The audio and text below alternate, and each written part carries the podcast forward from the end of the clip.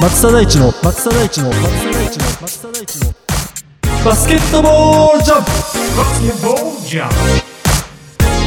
さあ始まりました。松田大地のバスケットボールジャンプということで今回もスタートさせていただきます。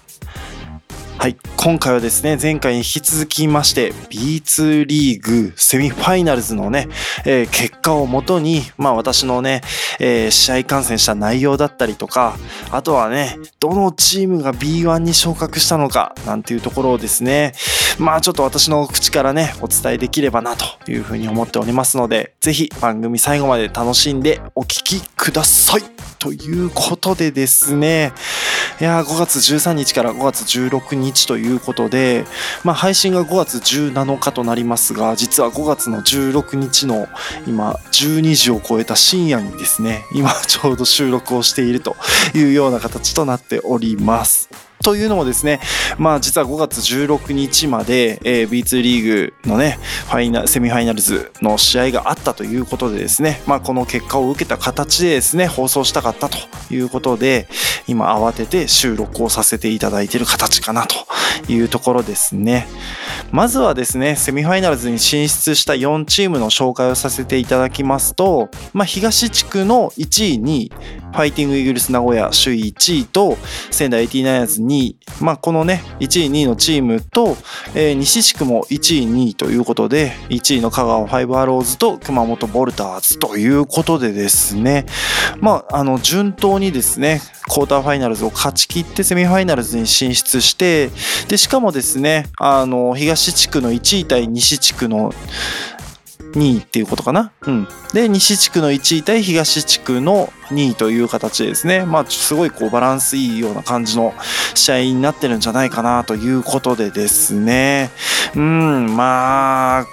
ね、勝てば B1 負ければ B2 残留ということで、まあ、非常にこうしびれる展開の中でね、まあ、どういった試合が行われたのかというようなね内容をお届けできたらなというふうに思っておりますが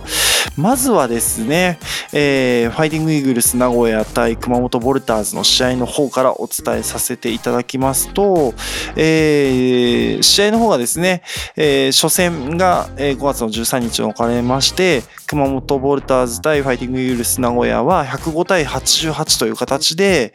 まあねお互いにすごい攻撃力のあるチームということもありましてね高いこうハイレベルな展開まあ得点がね伸びる展開という形になりましてファイティングイーグルス名古屋が105点熊本ボルターズが88点ということで初戦はファイティングイーグルス名古屋が勝利という形となっております。はい。まあやっぱりね今年のねファイティングイーグルス名古屋やはりねポテンシャルが非常に高いという話もねさせていただいておりますしまあね得点力ももちろんチームリーグの中でもねトップレベルうん。リーグ2位かな。86.7という得点とあとは失点数がリーグ1位の70点という形でですね、まあ、非常にやっぱりね得点も優れていてディフェンスも硬いというようなね試合チームとなっております、まあ、そういったチームに対する熊本ボルターズは、まあ、得点ではねリーグ1の90点台を叩き出しているということで非常にね攻撃的なチームという形になってます。はい。まあやっぱりねこの2チームが戦えば必然的にねまあ点取り合戦に、ね、なるような部分っていうのは出てくんじゃないかなと思いましたけどまあやっぱり出だしからねお互いにこう譲らない展開という形で、まあ、ファイティングウィルス名古屋はやっぱり効果的なね点数を伸ばしつつという形で、まあ、熊本ボルターズとしてもまあそれになんとか食らいつくっていうような感じだったかなというようなとこですね。うんまあやっぱりねあのルーク・エヴァンス選手っていうね帰化選手がね1枚いるっていうねファイティングレス名古屋はねやっぱりこう1枚こう多いんですよね。うん、チームとしてね、まあ、どうしてもこうね、え1枚多くなんていうんですかね、サイズのある選手が出てるんで、まあ、ミスマッチを生んだりとかですね、まあ、そこからのアウトサイドができたりという形でですね、まあ、非常にこうバランスよく点数が取れるという意味でも、うん、いいハブのね、役割をしてたかなというふうに思いますね。うん、まあ、もちろん日本代表にも選出されてる選手ですし、まあ、やっぱりね、この選手がいて、で、そこに対して、まあ、ガード陣がね、非常にこう、パンチがある選手たちが揃ってるというところになりますので、うーん、まあ、やっぱり序盤からどうしてもね、名古屋の攻めに対して熊本がちょっと5点になってる展開が多かったかなというふうに思ってましたが、3クォーターで追いつくんですよね。うん。まあまあまあ、あの、点数としてはね、あの、まあ、追いつきまではいってないですけど、うん、まあ、非常にね、こう、なんかこう、4クォーターにつながるね、展開を作ったという意味では、熊本にもね、チャンスがね、あるかなと思いましたけど、まあ、最終的にね、名古屋がね、しっかりとね、点数を伸ばしていって、まあ、勝利したというような形ですね。うん。まあ、やっぱり、あのーこういうね、チーム同士の戦いってなると、どうしてもやっぱり、ポイントポイントがね、重要になってくる選手っていうのがおりまして、で、まあ、そこでね、うん、どうしてもやっぱり点を取ってほしいなっていう選手の点数が伸びなかったりすると、うん、なんか他でね、うまく取れなくてとかっていう展開がね、あるのかなっていうふうに思うんですけど、で、これがね、まあ2戦目の話になるんですけど、2戦目にね、まあやっぱりね、20点ぐらい取ってくる LJ ピーク選手の点数が伸びなかったんですよね、ここがね。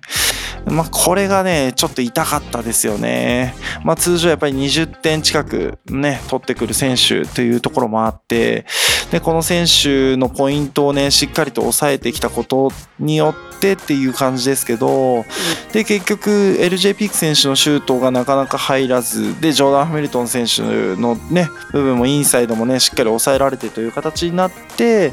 まあ、やっぱり今年のね、ディフェンスレーティング1位のチームの本領発揮というような形になっててしまったんじゃないかなというようなところですね。うん。まあ、本当にね、あの、熊本のポテンシャルっていうのも非常に高くて、ね、西宮との戦いでもね、まあ非常にこう攻撃的なね、試合展開でね、圧倒する部分っていうのもありましたし、ね、まあこれがね、逆サイドに入ってたら、うんっていうところもね、もちろんありますので、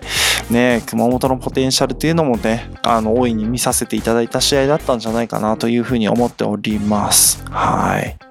まあこれでね、ファイティングイールス名古屋は決勝に進出ということで、B1 昇格という風な形でね、まあ、あの、2枠のうちの1枠は、ファイティングイーグルス名古屋という形となっております。はい。いや、ということでね、うん。あの、私はね、実はその、前にもちょっとお話ししたんですけど、金曜日から、5月の13日から、実は香川に行っておりまして、ね、香川ファイブアローズ対仙台 89ers の試合を、まあ、現地でね、見るという形で、まあ、あのね、フルス対決という形でもありましたので、まあ、たくさんのね、ブースターの方々とも久しぶりにね、お会いしたりとか、まあ、球団のスタッフの方々にご挨拶したりとかっていう形で、まあ、どちらもね、たくさん知り合いの方がいるっていう意味でも、まあ、本当にこう、温かくね、迎えて いただけてね、あの、嬉しかったなという反面、まあ、やっぱりこう、ちょっとね、気持ち的にはね、どちらも応援したい気持ちもあってというような感じで、できるだけコートのね、中央の方にこう、席を取ってね、あの、双方応援できるような感じでね、見させていただいた、まあ、唯一のね、見届け人だったんじゃないかなというふうに思っております。うん、まあ、香川とね、仙台は、えー第3戦までもつれるデッドヒートの試合という形でですね、初戦は仙台 89ers がね、まあ、勝利という形で、まあ、非常にやっぱりね、ディフェンス力の高い仙台 89ers が、まあ、ファイブアローズのね、攻撃的な部分をね、やっぱりこう、うん、しっかりとね、止めてきたと。うん、ターンオーバーをね、誘発して、早い展開で攻撃をすると。ね、そういう感じですよね。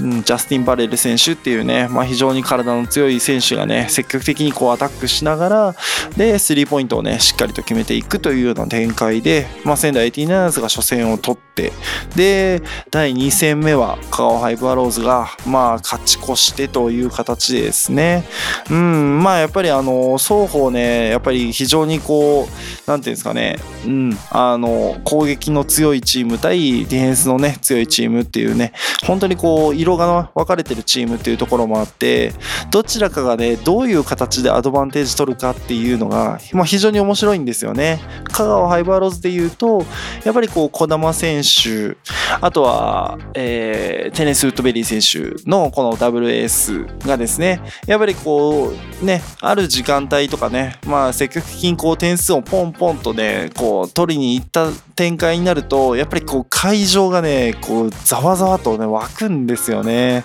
そうなるとやっぱりこうファイバーローズはねね波に乗るっていう形でどちらかというとこう攻撃で波を作るタイプのねチームなんじゃないかなと。まあ一方の 89ers はやっぱりこうディフェンスで引っ掛けて点数を取った後のねプレーっていうのが非常にこうねテンポ良くなってくるのでやっぱりこうディフェンスからね流れを作るチームだったんじゃないかなというふうに思いますね。うん。で、まあ、5月16日に行われました第3戦の結果を受けて、えー最終的にはですね仙台 89ers がカオハイブローズを下してという形で、ね、うん、仙台 89ers の勝利という形となりました。まあ、試合結果の方が69対83という形でですね、まあ、まさか前半で、ね、26点かな離れたの。うーん、56対30ですよね、確か。ね。いやまさかこんな展開になるとはというようなね、うーん、ちょっとね、驚くような内容でした。うん、まあやっぱり前半でね、非常にこうフィールドゴールのパーセントが70%を超えるようなね、確率ということで、まあやっぱりもう入全部入っているようなイメージですよね、70%となると。まあそれぐらい 89ers のシュートが中も外も非常に入ったというところで、ファイバーローズとしてはやっぱりこうしのぎたい部分もあって、まあね、アップテンポの展開を作りたいというところでちょっとターンオーバーを誘発してしまったという形ですよね。で、それが 89ers の波をこう作ってしまってというようなね、感じだったので、まあ非常にこう、仙台としてはやりたいバスケができて、ファイバーローズとしてはやりたくなかったね、展開だったんじゃないかなというような形でしたね。うん。まあ後半に入っても効果的な点数でね、まあ、仙台はね、点数を伸ばしていく一方、ファイバーローズもね、まあ、ポイントポイントではやっぱりこう、点数がね、取れてはいくんですけど、まあ、なかなかこれがね、戦につながらないというような感じでしたね。うん。まあ、どうしてもこう、点数を取ってきた時にミスが一つ入ってというような感じで、どうしてもこう、気持ちがね、こう、つながらないというようなね、展開もありましたので、まあね、やっぱりね、高校門仙台としては非常にこう、うまいバスケットできたんじゃないかなと。まあ、ジャスティン・バレル選手のね、やっぱり豪快なダンクっていうので、こう、要所要所にね、こう、その波をね、断ち切ってくれるんですよね。うん、ダンク7本ですかね。まあ、30点オーバーのね、得点。まあ、やっぱりチームの大黒柱としてのね、活躍ということでね、まあ、非常にこう素晴らしいスタッツをね、残してくれたんじゃないかなという感じでしたね。うん。まあもちろんね、日本人選手も非常にね、良かったと思いますし、うん、まあこの後ね、B1 昇格っていう形になると、まだまだ課題はね、たくさんあるかなと思いますので、まあまずはね、あの、ファイナルズに向けて、まあ準備をね、しっかりしてもらえたらいいんじゃないかなというふうに思っております。はい。まあ香川もね、非常に良かったんですよ。まあチームとしてね、まあ今季やっぱり B2 のね、なんていうんですかね、B2 を盛り上げてくれたチームとしてはね、やっぱり香川ファイバーローズを押したいなと思いますし、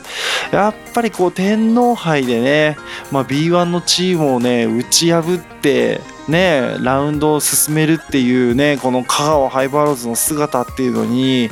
やっぱりちょっとこう心打たれるシーンってね、今季はたくさんあったんですよね。なので、まあやっぱりね、こう、ファイバーローズとして、まあ実はね、あんまりプレーオフの経験がね、少なかったとかっていうところもありますので、なんとかね、あの、来年こういったね、結果をね、経験として B1 昇格に向けてね、またもう一回チャレンジしてもらえたらなというふうに思っておりますし、しね、やっぱり最後までこう諦めないこう姿勢っていうんですかね、まあ、あの、ちょっとツイッターとかね、そういうのも載ってますけど、まあ、やっぱり試合見てても、谷口選手がね、まあ、最後までしっかりこうボールを追ってる姿っていうのはね、うん、やっぱりこう、なんていうんですかね、ブースターさんのね、心にこう、打つようなね、シーンって非常に多かったかなと。まあ、やっぱり悔し涙もそうですけど、やっぱりこうね、バスケの素晴らしさっていうかね、こう諦めない姿っていうのがね、やっぱりね、心打つ、ね、要素になるんじゃないかなという意味では、まあ、最後までね、非常にアグレッシブなね、戦いを見せてくれたカワハイブアローズにつきましても、まあ、本当にね、感謝したい試合だったんじゃないかなと、今シーズンだったんじゃないかなというふうに思っております。はい。ということでですね、えーファイナルズとね、サードプレイスゲームということで、3位決定戦という形で、まあ、熊本ボルターズ対香川ハイバーローズの試合と、えー決勝がですね、ファイティングウィルス名古屋対仙台 89ers ということで、えーこの試合がね、組まれる形となりました。うん、まあね、えーそういう感じでもう B1 昇格っていうのはね2チームっていう形で決まってはいるんですけど、まあ、まだまだねこう楽しみな試合待っておりますので、まあ、そういったところもね引き続きお届けできたらなと思っておりますし本当はですね、まあ、B1 の話もしたいんですよ。うん、裏側でねこのね試合がありましたって話もねしたいんですけどこれはねまた改めて、えー次の回にお届けできたらなと思いますのでぜひまた次回のね番組も楽しみにお聞きいただければなということで今回は以上とさせていただきます。はい。最後までお聞きいただきましてありがとうございました。バスケットボールコメンテーターの松田大地でした。